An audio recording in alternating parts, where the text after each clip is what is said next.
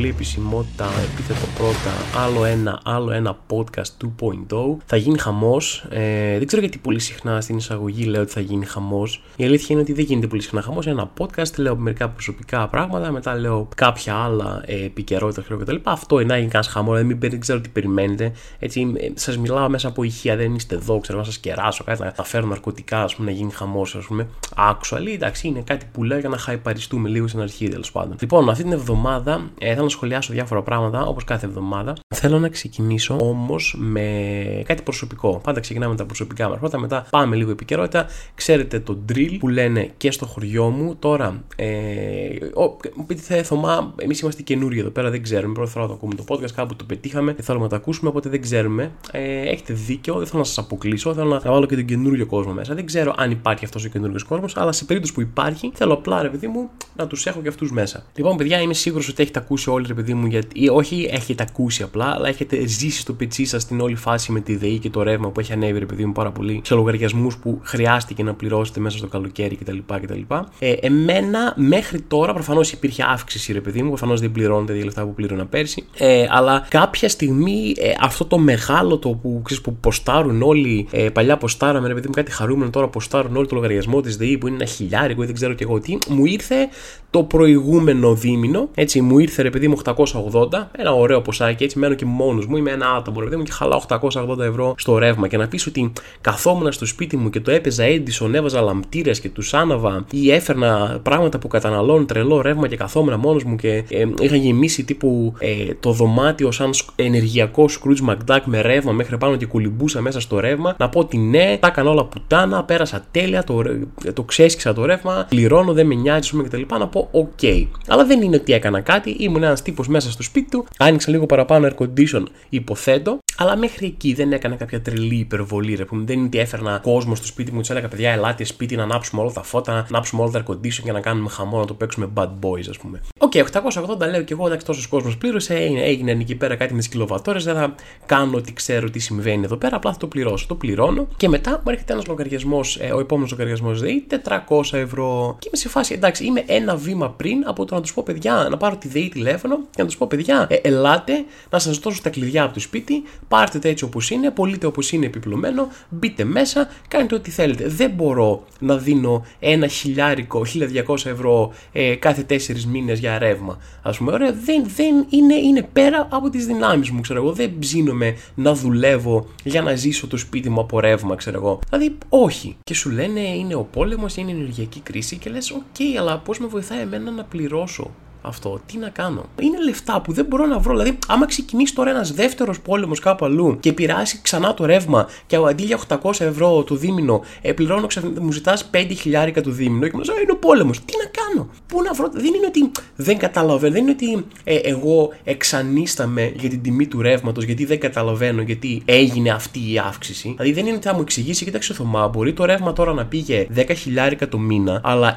θα σου εξηγήσω τους λόγους. Να, ένα, δύο, τρία οι λόγοι. Ωραία πολύ ωραία αυτή η λόγη, δεν λέω καταπληκτική λόγη, αλλά πάρε αυτούς τους λόγους και βάλ τους στα αυτιά σου. Δεν έχω να το πληρώσω. Δεν είναι θέμα εξήγησης. Ωραία. Δηλαδή δεν θα καταφέρεις να πάρεις περισσότερα λεφτά από μένα από αυτά που έχω, αν μου εξηγήσεις γιατί μου τα παίρνεις.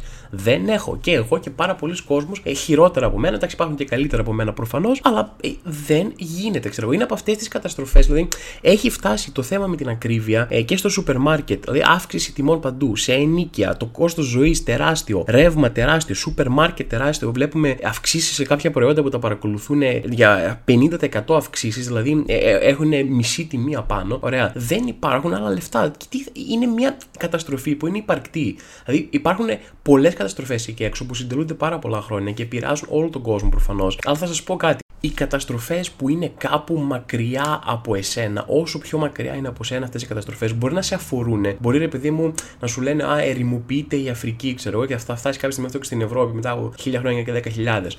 Εντάξει, είναι, οπότε σε αφορά και σένα. Η ερημοποίηση δεν είναι μόνο στην Αφρική, θα μείνει μόνο στην Αφρική, θα συνεχίσει να έρθει και στην Ευρώπη κάποια στιγμή. Οπότε πρακτικά σε αφορά και σένα που είσαι στην Ευρώπη παρόλο που συμβαίνει στην Αφρική. Αλλά επειδή είναι μακριά, λες πω αδερφέ τώρα στην Αφρική, πω δεν έχω πάει καν Αφρική ποτέ έξτρα. Εγώ είναι μακριά, δεν με νοιάζει. Όσο λένε έχει θέμα η τρύπα του όζοντος και περνάει ο ήλιος κτλ. Το, δεν έχω δει ποτέ το όζον ούτε σε φωτο, δεν ξέρω καν τι είναι και πού είναι και πόσο μακριά είναι πάνω. Αυτό δεν είναι πάνω στον ουρανό. Ξέρω. Τι, τι με αφορά εμένα τι γίνεται πάνω στον ουρανό. Δεν, δεν την έχω ακίνητα εκεί πέρα, δεν με ενδιαφέρει. Και καταφέρνεις και αποστασιοποιεί τον εαυτό σου από αυτό για να μην τρελαθείς, για να μην παίρνεις όλα τα προβλήματα που έχει αυτός ο κόσμος και τα φορτώνεις στην πλάτη σου. Ωραία, αποστασιοποιείς τον εαυτό σου και λες δεν με νοιάζει για το ένα, δεν με νοιάζει για το άλλο.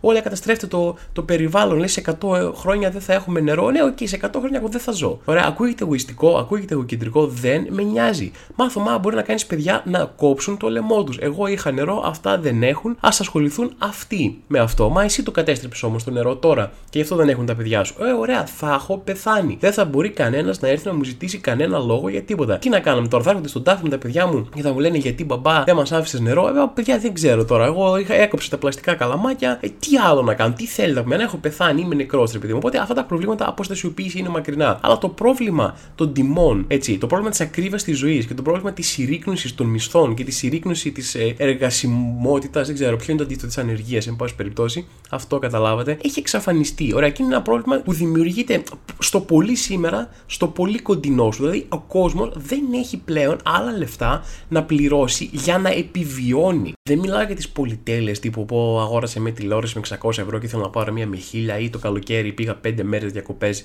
γιατί δεν είχα λεφτά να πάω άλλες. Μιλάμε για την επιβίωση δεν θα έχει λεφτά ο κόσμος να επιβιώσει σύντομα, πολύ σύντομα και δεν διαφαίνεται καμία λύση πουθενά. Δηλαδή, οι μοναδικές λύσεις που βλέπουμε είναι τύπου έχουμε φτάσει σε κατάσταση που έχει δεν ξέρω πόσα πας. Δηλαδή, είχε βγει το ε, πας για βετζίνι, μετά πας για ένα, αλλά τώρα θα πας στο διάολο. Μου θα βγάλουν ε, πας για φαγητό τι θα γίνει, θα έχουμε πάσει για το, για το γάλα που έχει φτάσει από 70 λεπτά, έχει φτάσει 1,5 ευρώ, ή θα 2 ευρώ, ή θα κάπου ε, με ένα γάλα μάρκας. Ok, okay, ξέρω εγώ, μπορεί να πάρει ένα πιο φτηνό. Δηλαδή, θα κάπου ένα γάλα μάρκας και έχει 2 ευρώ το λίτρο το γάλα. Τι θα κάνεις, θα βγάλεις milk pass και θα μου βάζεις, ξέρω εγώ, 70 λεπτά στο λογαριασμό για να πάω να πάρω το γάλα, ξέρω εγώ, στην τιμή που το έπαιρνα πριν από 2-3 χρόνια. Δεν έχω ιδέα τι θα γίνει αυτό το χειμώνα και τι ακριβώς θα κάνουμε. Τέλος πάντων, βαριέσαι, μπήκαμε δυναμικά, μπήκαμε ωραία έτσι με αισιόδοξο θέμα. Τέλος πάντων, η Kim Kardashian λέει τώρα βγαίνει με τον. Ε, αλλάζουμε θέμα εντελώς από το αλλαγή, από το ρεύμα. Χέσε το ρεύμα, πάμε να ασχοληθούμε με καμία Kim Kardashian.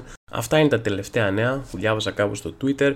Βγαίνει λέει Kim Kardashian τώρα με τον James Hetfield, τον frontman των Metallica και έχει τρελαθεί ο κόσμο. Βέβαια, ελέγχεται ω αναλυθή αυτή η φήμη, να πω εδώ πέρα. Έτσι και έχει τρελαθεί ο κόσμος ότι έχει από τη μία τους gatekeepers μεταλλάδες που είναι η πιο gatekeeping κοινότητα όλων των εποχών. Για όποιον δεν ξέρετε το gatekeeping, συγγνώμη που χρησιμοποιώ αγγλικούς όρους, αλλά είναι πιο εύχρηστη. Τι να κάνουμε τώρα; Είναι, η αγγλική γλώσσα είναι μια ζωντανή γλώσσα που εκμοντερνίζεται συνέχεια, περιλαμβάνει όρους που περιγράφουν μοντέρνα πράγματα που δεν υπήρχαν παλιά Ωραία. Το gatekeeping, τι είναι; Πρακτικά ε, είναι ε, μια κοινότητα ανθρώπων, ε, είτε μια συγκεκριμένη κουλτούρα ανθρώπων να είναι πάρα πολύ σφιχτόκολλη, ας το πω έτσι, να το πω πιο καθημερινά, ρε παιδί μου, με το ποιος ε, είναι καλοδεχούμενο ή έχει δικαίωμα να συμμετέχει, ρε παιδί μου, σε μια κουλτούρα. Έχεις πάει ποτέ σε μια συναυλία, ξέρω εγώ, ε, τον Slayer, ας πούμε, και να φοράει κάποιος μια μπλούζα Slayer και να έρθει να σου πει ότι ξέρεις, ή πες μου πέντε τραγούδια των Slayer τώρα, γιατί άμα δεν ξέρεις πάνω από πέντε τραγούδια των Slayer, απαγορεύεται να, σε, να είσαι εδώ και μόνο εγώ να είμαι που ξέρω 10 τραγούδια Slayer, οπότε σε νικάω κτλ. Αυτό το πράγμα είναι το gatekeeping και οι, οι μεταλλάδες το κάνουν πάρα πολύ αυτό. Ε, και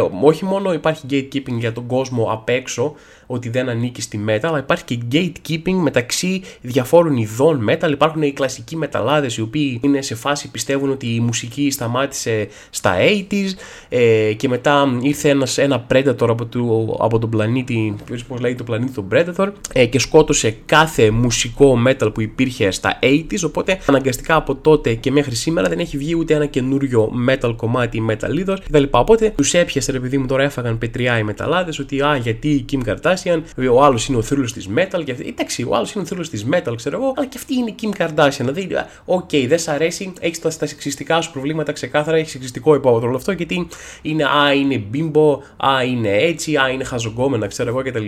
Ωραία. Ε, εντάξει τώρα, μεταξύ μας κιόλας, ωραία, και εγώ, εγώ είμαι μεταλλάς από το Λύκειο, σκληροπυρηνικός μεταλλάς. Ε, μεταξύ μας τώρα δεν του πέφτει και λίγη του James Hetfield, αν ισχύει αυτό.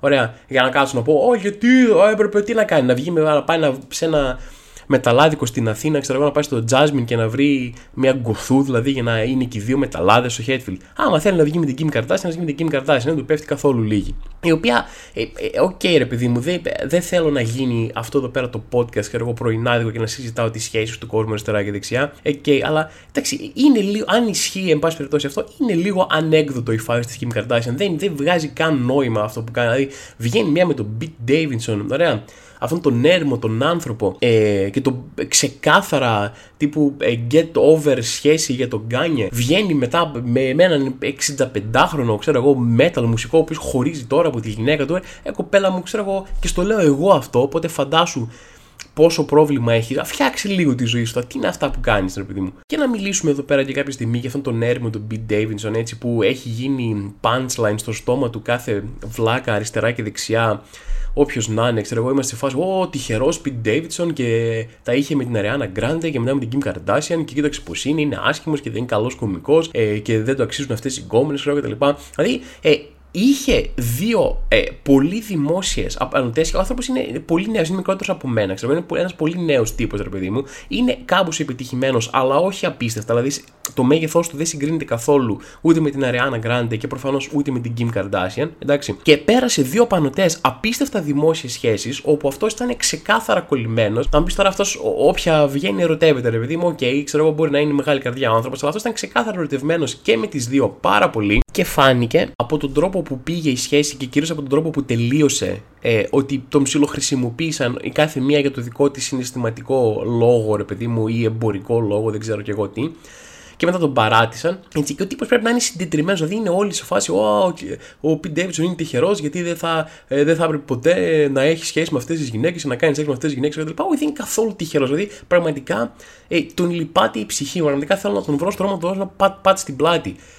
Δεν ξέρω αν πήρατε χαμπάρι όταν τον χώρισε ε, η Αριάννα Γκράντε που πρακτικά βγήκε και είπε ότι ήταν μαζί της για να ξεπεράσει τον άλλον ε, και δεν την πολύ ένοιαζε και ήταν μια βλακεία και ευτυχώς συνήλθε ξέρω και τα λοιπά και έβγαινε και έλεγε ξέρω τέτοια πράγματα για, τον, για αυτόν τον τύπο. Φαντάσου τώρα να είσαι η Αριάννα Γκράντε, να έχεις ε, όλο αυτό το fan base που έχεις να σε λατρεύουν όλοι και να βγαίνεις να λες: Πω, ένας βλάκας ήταν, ξέρω εγώ, και και να γίνεις. Δηλαδή, αυτά είναι πράγματα που οποιοδήποτε να τα ακούσεις, εσύ δηλαδή που είσαι στο, είσαι στο HR σε μια εταιρεία, ξέρω εγώ, και τα φτιάχνεις με μια τύψα από το λογιστήριο, έτσι και άμα το συζητάνε μέσα στην εταιρεία, ξέρω εγώ, νιώθεις χάλια. Φαντάσου τώρα εκατομμύρια κόσμος να ακούει ότι ε, η πρώην σου, με την οποία εσύ ήσουν ξεκάθαρα κολλημένος, βγαίνει και λέει ότι Α, θα πιο αυτός ο βλάκας, ξέρω στα αρχίδια μου έτσι λίγο να περάσει η ώρα, ξέρω εγώ κτλ. Δεν ξέρω τι έπαθε ευτυχώς συνήλθα. Δηλαδή, δεν, όχι, δεν είναι καθόλου τυχερός ο Πιν Ντέιβινσον. Τώρα ακούω, λέει, θέλει να αφοσιωθεί στην καριέρα του, λέει, κόβει τις σχέσεις. Ε, Προφανώς και τις κόβει. Και εγώ θα τις έκοβα μετά, άμα είχα φάει τόσες απανοτές φαλιάρες, ξέρω εγώ. Και έτσι κι αλλιώς το τερμάτισε το dating game. Δηλαδή, τι να κάνει τώρα, να γυρίσει, να ανακαλύψει μια μηχανή στον χρόνο, να γυρίσει πίσω όταν η Μόνικα Μπελούτσι ήταν 30 χρονών για να φτιάξει με τη Μόνικα Μπελούτσι, ξέρω εγώ. Α τερματίστηκε, ας το πει, κάνει κανένα ταινία, κάνει κανένα τέτοιο,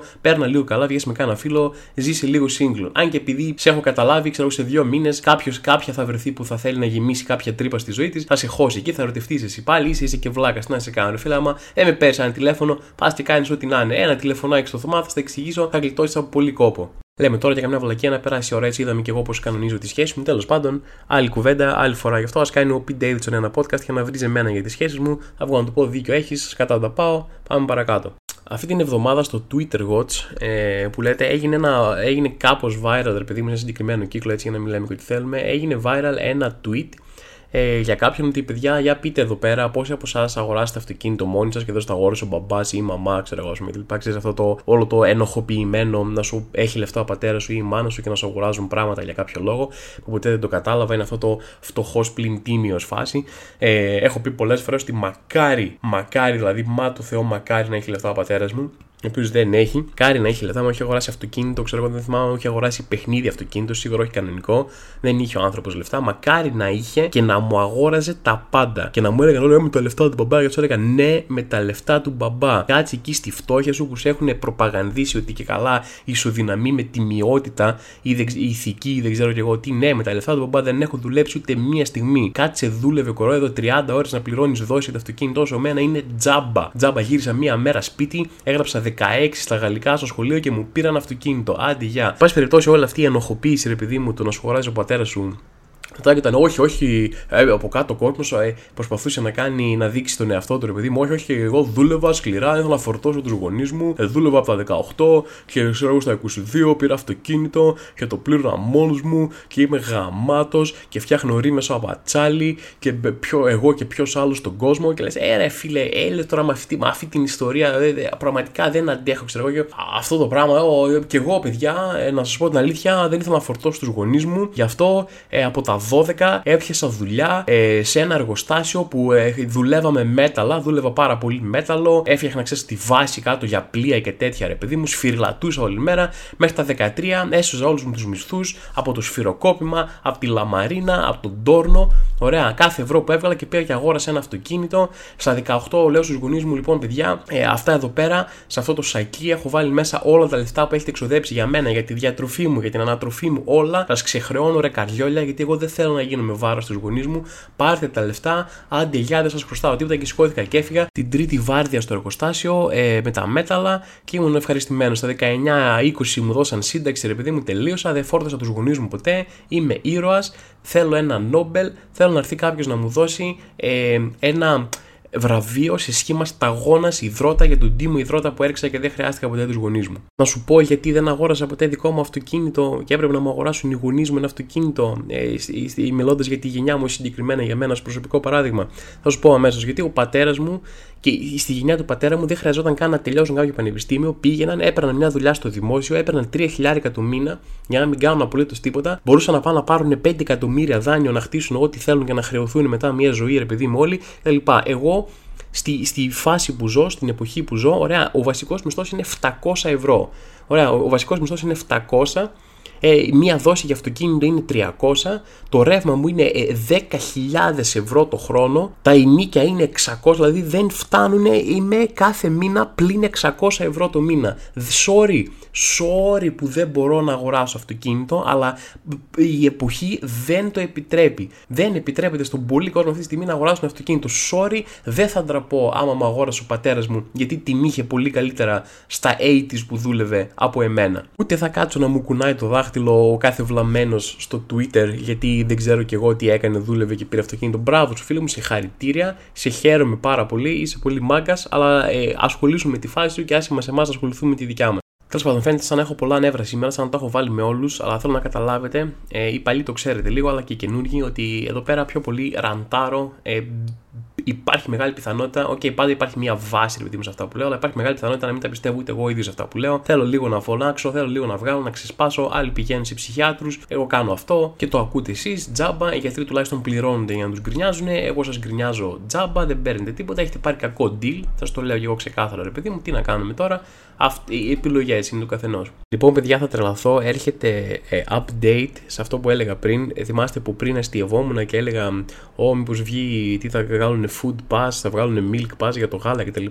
Διάβασα μόλις τώρα σε ένα διάλειμμα που έκανα ε, στην ηχογράφηση του podcast ότι ε, όντως υπάρχει σαν σκέψη το food pass να παίρνουν ένα επίδομα για το φαγητό νοικοκυριά που προφανώς έχουν πολύ χαμηλά ρε παιδί μου εισοδήματα, ξέρω εγώ, και με κοινωνικά και οικονομικά κριτήρια θα είναι, αλλά μιλάμε ξεκάθαρα πλέον για κουπόνια για φαγητό. Δηλαδή, ένα από τα στάνταρ πράγματα που έχουν στη φαρέτρα τους οι φιλελεύθεροι για τον κομμουνισμό, ότι ζούσαν στη Ρωσία με κουπόνια για το φαγητό και τι κατά τι ήταν αυτοί. Δηλαδή, φτάσαμε πλέον σε αυτό το σημείο. Τόσο άσχημα είναι τα πράγματα που έχουμε αρχίσει και συζητάμε τέτοιες λύσεις. Και από τη μία θα πεις, Θωμά, τι δεν θες, εντάξει, δίνουν επίδομα σε ανθρώπους που δεν έχουν να φάνε. Εσύ δεν γκρίνιαζες πριν δεν έχει ο κόσμος να φάει. Ναι, γκρίνιαζα.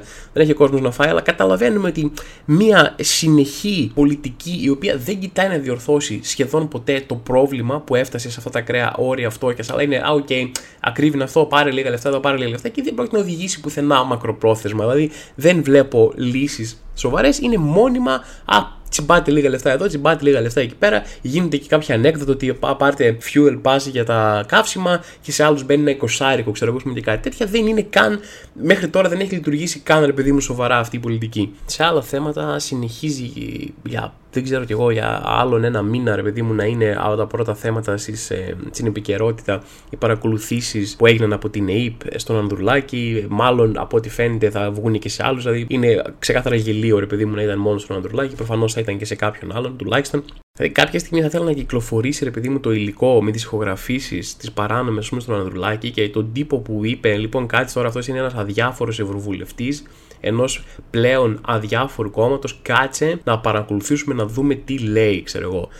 Να, να είναι τύπου ώρες παρακολουθήσουν να έχουν έναν τύπο από πάνω να κάθεται να ακούει με ακουστικά και να ακούει, ξέρω εγώ, παραγγελίες για σουβλάκια, ένα παίρνει να λέει τι έγινε χτες, ξέρω εγώ, ή τη Champions League, ας πούμε, ξέρω εγώ, και να είναι μια σειρά από άκυρες συνομιλίες με καμία χρήσιμη πληροφορία ποτέ. Εν πάση περιπτώσει έχει γίνει όλο αυτό το πράγμα. Ε, είναι εντυπωσιακό πώς μερικές φορές σκάει κάτι τόσο μεγάλο που λες: Ε, τώρα δεν μπορεί. Αυτό το πράγμα που έγινε θα κάνει ένα χαμό, ρε παιδί μου. Θα έχει κάποια αλλαγή, κάτι θα δούμε. Και αν εξαιρέσεις κάποιες απολύσεις στην ΕΕΠ, ας πούμε, εντάξει, που ήταν αναγκαστικές για τα μάτια του κόσμου, καμία σοβαρή εξέλιξη πολιτική δεν υπήρχε ακόμα. Καμία σοβαρή απάντηση δεν λάβαμε για τίποτα. Το καλύτερο που πήραμε από την κυβέρνηση, η οποία ήταν με δικό της νόμο άμεσα υπεύθυνη, δηλαδή λογοδοτούσε σε αυτήν η ΕΕΠ ας πούμε κατευθείαν, μάθαμε ότι α, δεν ήξερα. Αυτό ήταν η δικαιολογία. Που, okay, όταν γίνεται μια τέτοια παρακολούθηση από μια υπηρεσία που ε, λογοδοτεί στην κυβέρνηση, δύο σενάρια υπάρχουν. Είτε η κυβέρνηση ε, είχε δώσει την εντολή για αυτό το πράγμα, είτε δεν την είχε δώσει και δεν είχε ιδέα για το τι γίνεται. Ωραία.